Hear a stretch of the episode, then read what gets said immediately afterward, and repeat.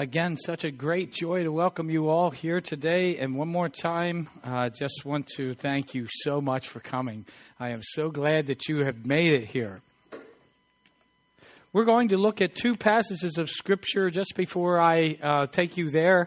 I want to tell you that we're going to look into the book of Hosea, and um, it's going to take a few uh, a few moments to set the table here. But uh, the book of Hosea is a wonderful picture of the heart of God. And we're going to look at that passage in a moment. We'll, we'll talk about it in just a couple of seconds. But this Sunday is about something in our Holy Week experience. This Sunday is the day that we remember the, uh, the time when Jesus entered into Jerusalem. And I know sometimes it's hard for us to get our minds on some of these things before we, we are reading them. But I want you to just imagine what it must have been like for Jesus on that day as he is approaching Jerusalem and he has a large crowd of people with him. There's a, there's a contingent of people coming towards Jerusalem and they're excited and they are shouting out at the top of their lungs the word Hosanna. And this word Hosanna means um, um, praise. It, it, it's a word of praise. It, it is a word of, of, of, acclamation to the Lord, and it means saves. And they were they were shouting this because they believed that they had with them a king who was about to deliver these people. These people were subjugated by a nation. They were slaves to another nation, and they believed that finally the Roman government was about to be broken by this king. And they were excited as they were coming coming in towards Jerusalem, they believed that Jesus was going to overthrow the government for them and he was going to rule over Israel and Israel would become the greatest country in the world again. So they were fired up. They were fired up based on scriptures that they, uh, they thought they understood, prophecies they believed were coming true right in front of their faces. So when I say to you that they were shouting the word Hosanna, it wouldn't be like a bunch of us white people, oh hey, hallelujah. You know how we are, you know us white folks. No, there would have been a, a huge there'd been a great outblast of emotion and excitement because finally their slavery was going to come to an end. Finally, they were going to enjoy this exciting time when Jesus reigned. They didn't have to pay taxes to Rome or anything anymore. That's what they envisioned in their minds. As they're approaching Jerusalem, there are people laying down palm branches and laying their cloaks on the road. That was a sign of respect and revering the one who was riding on the donkey or the coal of, I mean, a, a colt of a donkey riding into Jerusalem. So this crowd is making commotion as they're approaching Jerusalem, so much so that a large crowd gathered in the city and started to come out and meet this crowd. They join in. They're bringing their cloaks. They're bringing palm branches. They're laying them down and they're screaming out at the top of their lungs now, Hosanna! Blessed is he who comes in the name of the Lord. This is an excited bunch.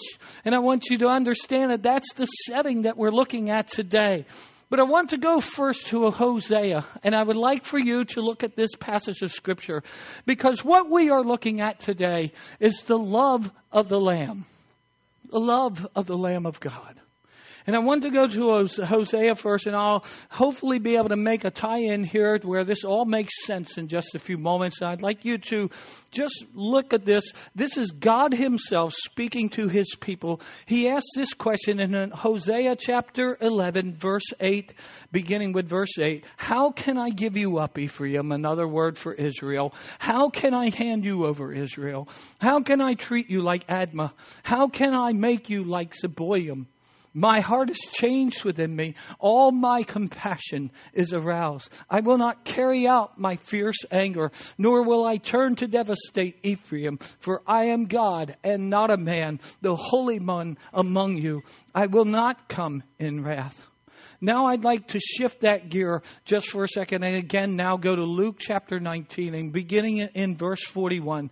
This is part of the story that I was talking to you about. Jesus is approaching Jerusalem. He is on uh, uh, the colt of a donkey and he is approaching the gates. And here it is. As he approached Jerusalem and saw the city, he wept over it and said, If you, even you, had only known on this day what would bring you peace, but now it's hidden from your eyes.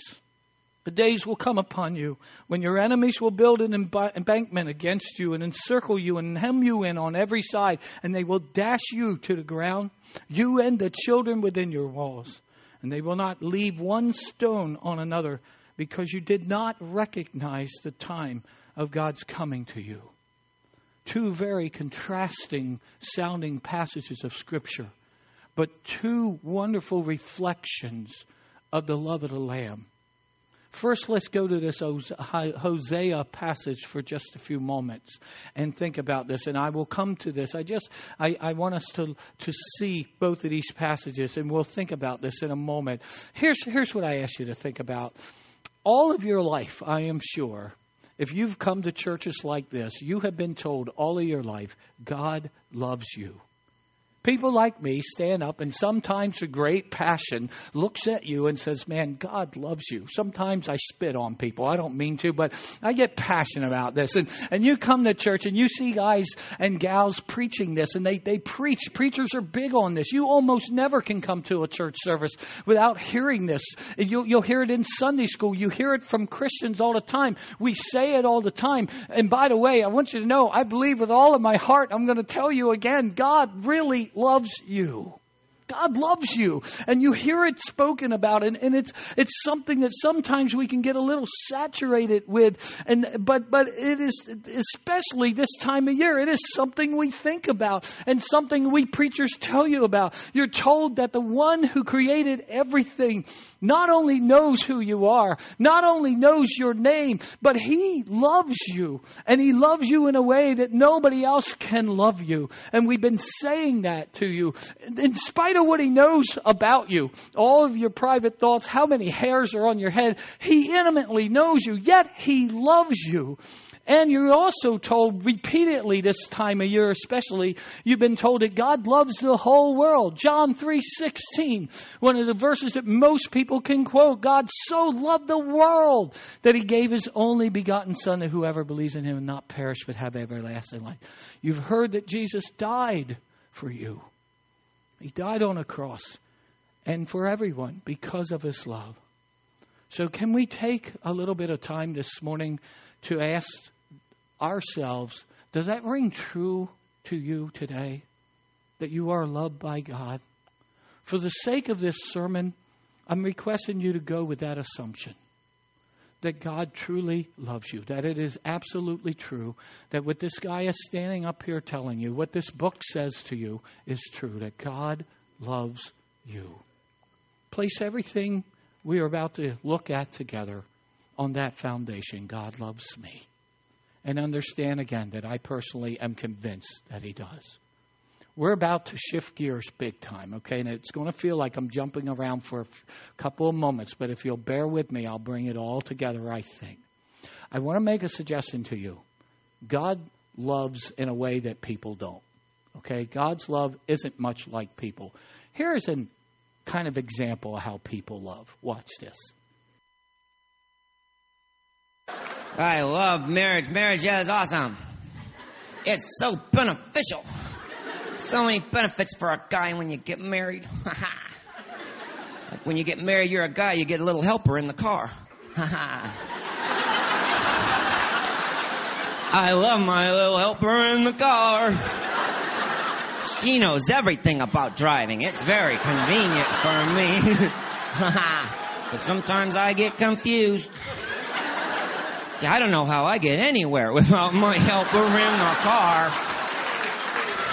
I'd probably be bouncing off trees and buildings and stuff, but she's there to help. Like she tells me when the light changes colors and everything. It's very convenient and helpful. like it's green. Thank you, Albert. Because I was confused. I didn't know. Thanks, Captain Prism. She's very helpful in the car for me. I always know how fast I'm going with my helper. She lets me know. You know how fast you're going? Yeah, I got a speedometer right here, but thanks for the backup. That thing ever snaps in half, I got you to back me up. When you see old guys driving 35 on the freeway, it's not because they want to, they've been trained to, for crying out loud. Their foot has been governed by a woman. You ever see like, oh, I want to go faster, I just don't think I should. I just feel like something horrible is going to happen if I go any lower. Going to get an ice pick in my ear hole or something bad's going to happen, Lloyd. She's very helpful in the car. That's right. She gives me statistics when we're in the car. That's right. You know that men have the most accidents? Gee, I wonder why that is. Hmm. Let me ponder that for a nanosecond. Bing! It's because the woman in the passenger side, because you always react to every little thing. And that's okay. Just don't do the noise. Was that? That was the garage door opening, sweetheart. I, we haven't left yet.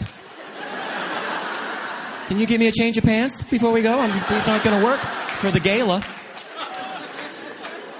I'm sorry, it was silver, it was moving. I thought it was a Volvo. I'm sorry. We were driving one night. we were driving one night, it's like 2 o'clock in the morning. And it's just, I'm just so tired. I'm just hallucinating. My wife's just sacked out. She got that eyelid.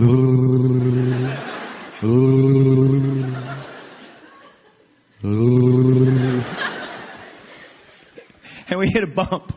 Two o'clock in the morning. She goes. Are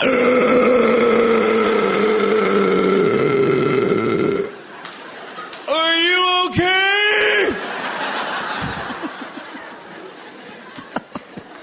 then she says this. You want me to drive?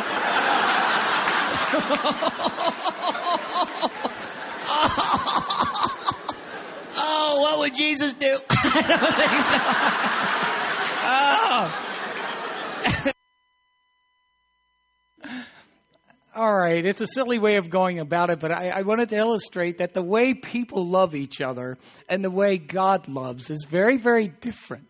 You see, God's love is nothing like people's love, which wanes, it comes, it goes. It's, it, it's, we love each other more some days than others, if we're really honest. At least that's how we feel.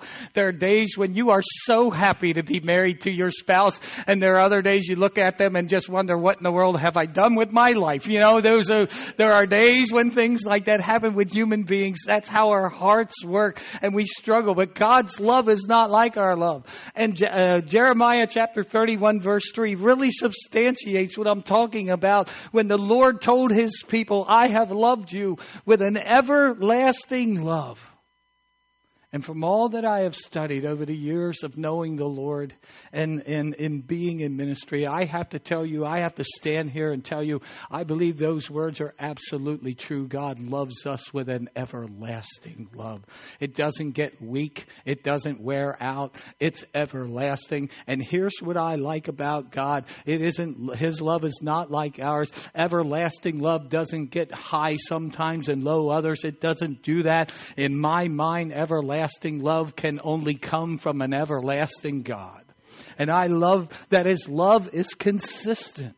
That is just something that we can know. That's one distinction between the way that God loves and we love. His love is consistent. And I love that. Another thing to know about God's love is when God loves, He loves wide open 100% of the time. That's why I love telling people that when you enter into a personal relationship with the Lord, that moment that you do it, 100% of God comes into that relationship. And there's never a moment when He doesn't love you uh, without all that He is all the time. 100% of Him, 100% of the time. That's how God loves. And He will love you like that throughout eternity. He will love people throughout eternity with 100% of all He is. And I love that about God. As mighty as He was when He created this, the heavens and the earth, that much mightiness loves me. As loving as He was when He sent Jesus into the world, that much love is still right there for you and me. That's God and that's His way of loving. We're talking today about the love of the Lamb. He wants our love for Him to be something like that. He wants our love to be as much for Him as we we can possibly make it because He loves us so much. A few moments ago, we read from Hosea chapter 11, verses 8 and 9. And for me, again, the book of Hosea gives us a picture, a look into the, the heart, the very heart of the Lord Almighty and His love for, uh, for people, particularly the Israelites. You see, although the Israelites had turned away from their God to worship false idols and false gods, something, by the way, that the Lord equates in the Holy Scriptures as the, with the act of adultery. That's how much betrayal he feels when we worship another God or we worship an idol. And although they had been repeatedly warned by the Lord God that they were drifting away from Him and He wooed them, they chose at some point to ignore His voice. And they kept pursuing a destructive path of their own.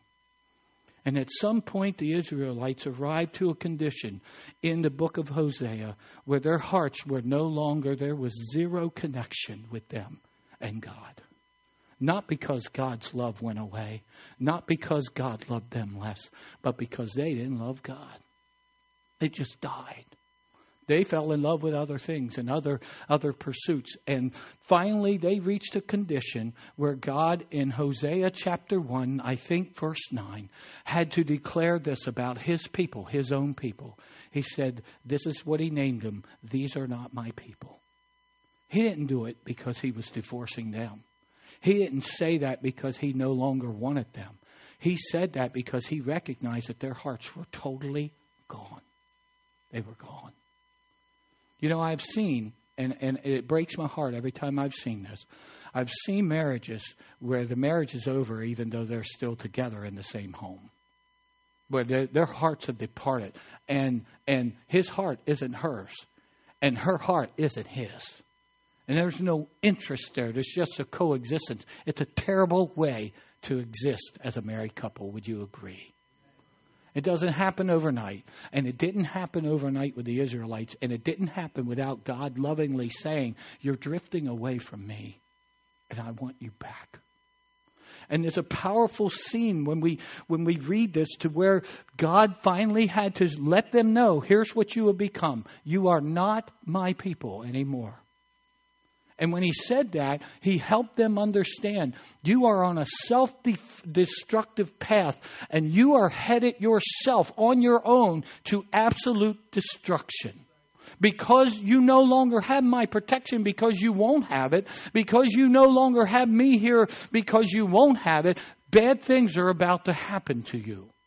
And you'll be destroyed. And again, that wasn't the heart of God. God loved them. He still had a hundred percent love for them, but they didn't love him.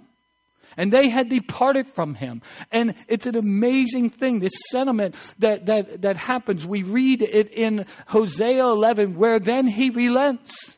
And he speaks of coming back to them and loving them again. And I just love what he says. How can I let you go?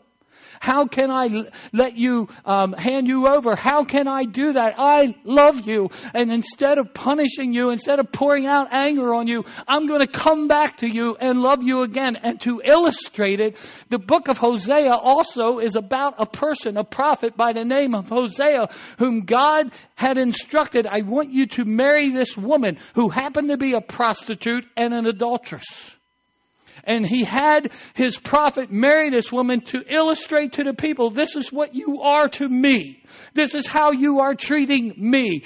And sure enough, Gomer went away. The man's wife, Hosea's wife, went away. And she began to commit adultery and to began to be a prostitute again until she somehow became the property, I guess, of a pimp. And God said, I want you to represent my heart for my people. And Hosea, I know it hurt you that your wife went away, that she doesn't love you. I know this hurts, but I want you to go find Gomer. And I want you to get her back. And I want you to show your love to her again because you are representing my heart right now. And so uh, Hosea goes out in obedience to the Lord, and when he finds his wife, she is property of somebody else, and he paid the price to buy her back, and he brought her back, and he says, listen, I'm going to love you like a husband loves his wife. You just can't go back out there and do this one more time. And God was saying through all of that how much he loved and loves the people that he ministered to. And so this beautiful passage comes, this passage to me that's so full of hope that gives us a glimpse into the heart of God. Fast forward now to the birth of Jesus Christ in Bethlehem. And this now is the fulfillment of God's promise when He said to the people of Israel, I'm, I'm coming to love on you. Now God is here. Jesus is present and he's been now he is with his his own people the, the Israelites and the people of the world. The divine son of God became a human being and he showed his love, the heart of God to them. He taught them, he ministered to them, he healed them, he, he revealed God's love through miracles and teaching and preaching, and he lived for them, modeled for them a life without sin. And he made it clear to any who encountered him that he is the Messiah, the only Son of God, and the only way a person can be made righteous would be through him. In our passage from Luke, let's go back to the scene that that we see. Jesus has been here for 33 years, and he has been ministering to people. He's been loving them because he is God. And now he is on his way into Jerusalem, and the people had the wrong idea, but captured a moment. This crowd is energized, and they're fired up, and they're screaming, Hosanna! The Lord saves. They're screaming, Blessed is he who comes in the name of the Lord. They're laying down their palm branches of respect and showing respect like a coronation. They're saying there's a king present here. And they are excited. They are loving on this man as he rides in. And you would think at that moment that if you were that person, you were Jesus, and you had ministered so hard and so long to have all these Israelites around you shouting, saying your name, and being excited, you would think Jesus would be doing a little bit of fist pumping, wouldn't you? That's right. I'm the King of Kings. Yeah. You know, you, that's if we were writing the script. Let's be honest. How what would Jesus' expression be? Wouldn't he be broadly smiling? Wouldn't he be thrilled? They're getting it. They see me. I'm their king. This is right. This is what's happening. But that's not what we read today, is it? What we see is the Lord Jesus Christ weeping, not just having tears track down his cheeks like tears of joy. No, he is weeping, and he weeps and the people don't even know what he is weeping about because they don't understand his heart. And as difficult as this passage is for us to read, I want to tell you it's still one of the most beautiful pictures in the scripture because, again, here is the Lord showing his heart for his people. Why is he weeping? Because he knows what these people are about to do. He knows in less than a week some of the same ones screaming, Hosanna, and blessed is he who comes in the name of the Lord, will be shouting for him to die. He knows they'll be screaming, crucify him. He knows they will reject him. And again, he doesn't take that as a personal wound and says, you know, why don't they love me? It, it wasn't that.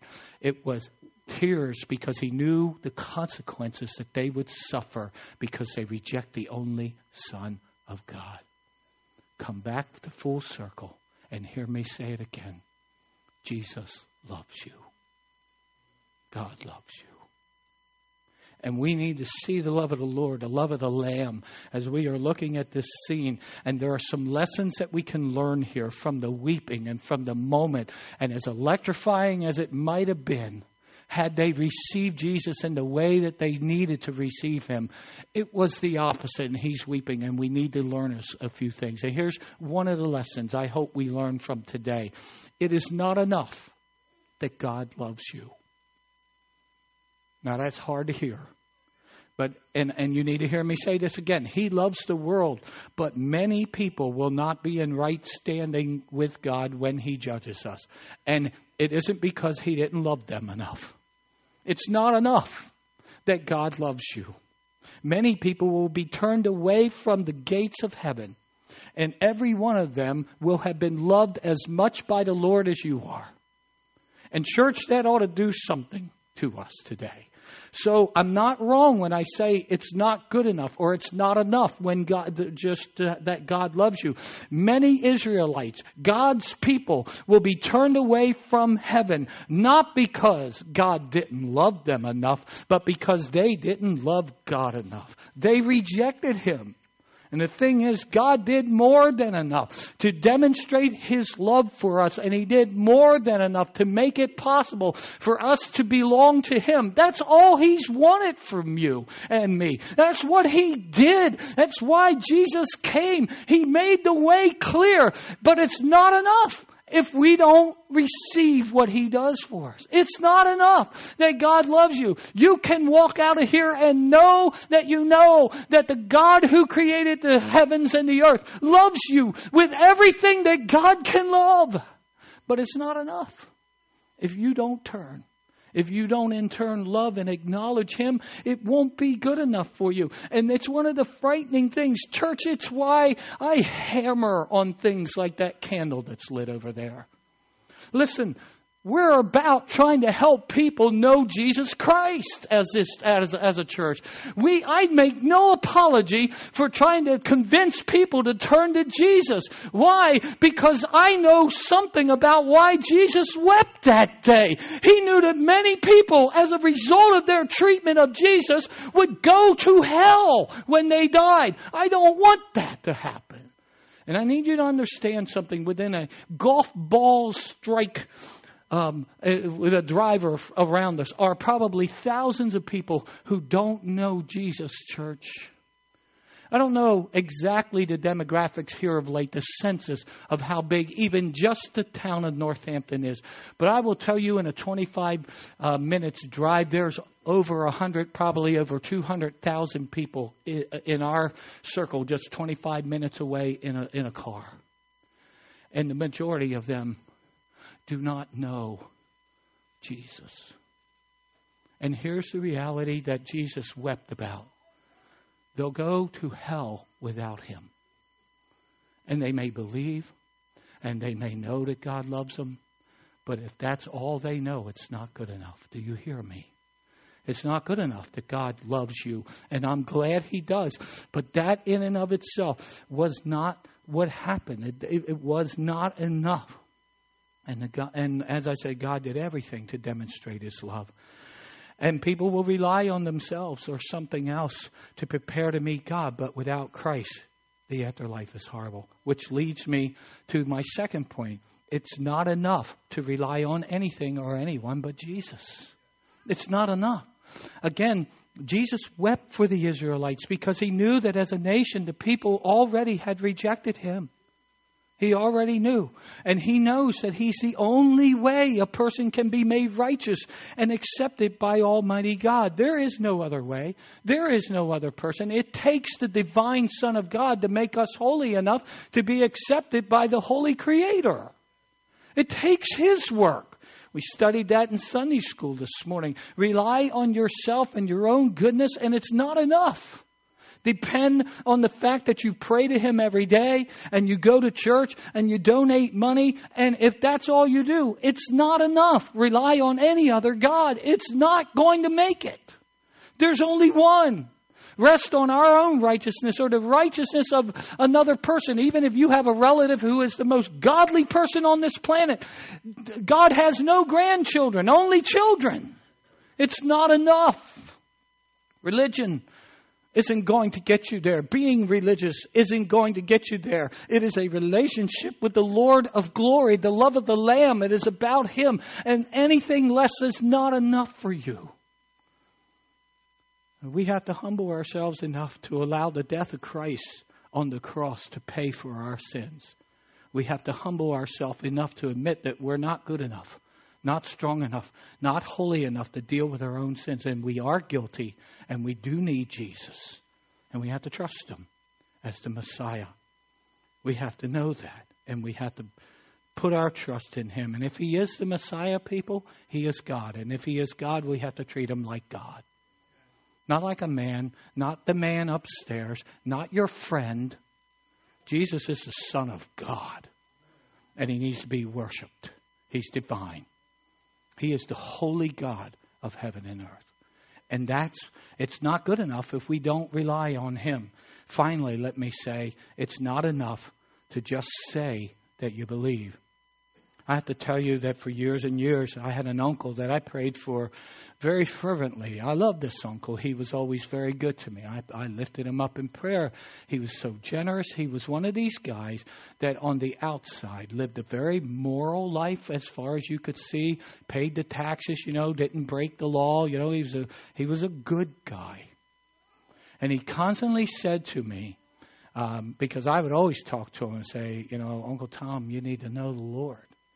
And he would he would say, listen, he says, here's what the Bible says: if I believe with my mind and my heart and confess with my mouth that Jesus is Lord, then I'm fine. The problem was he didn't live his life like he believed. He said he believed, but if you truly believe, you follow Jesus. Do you hear me?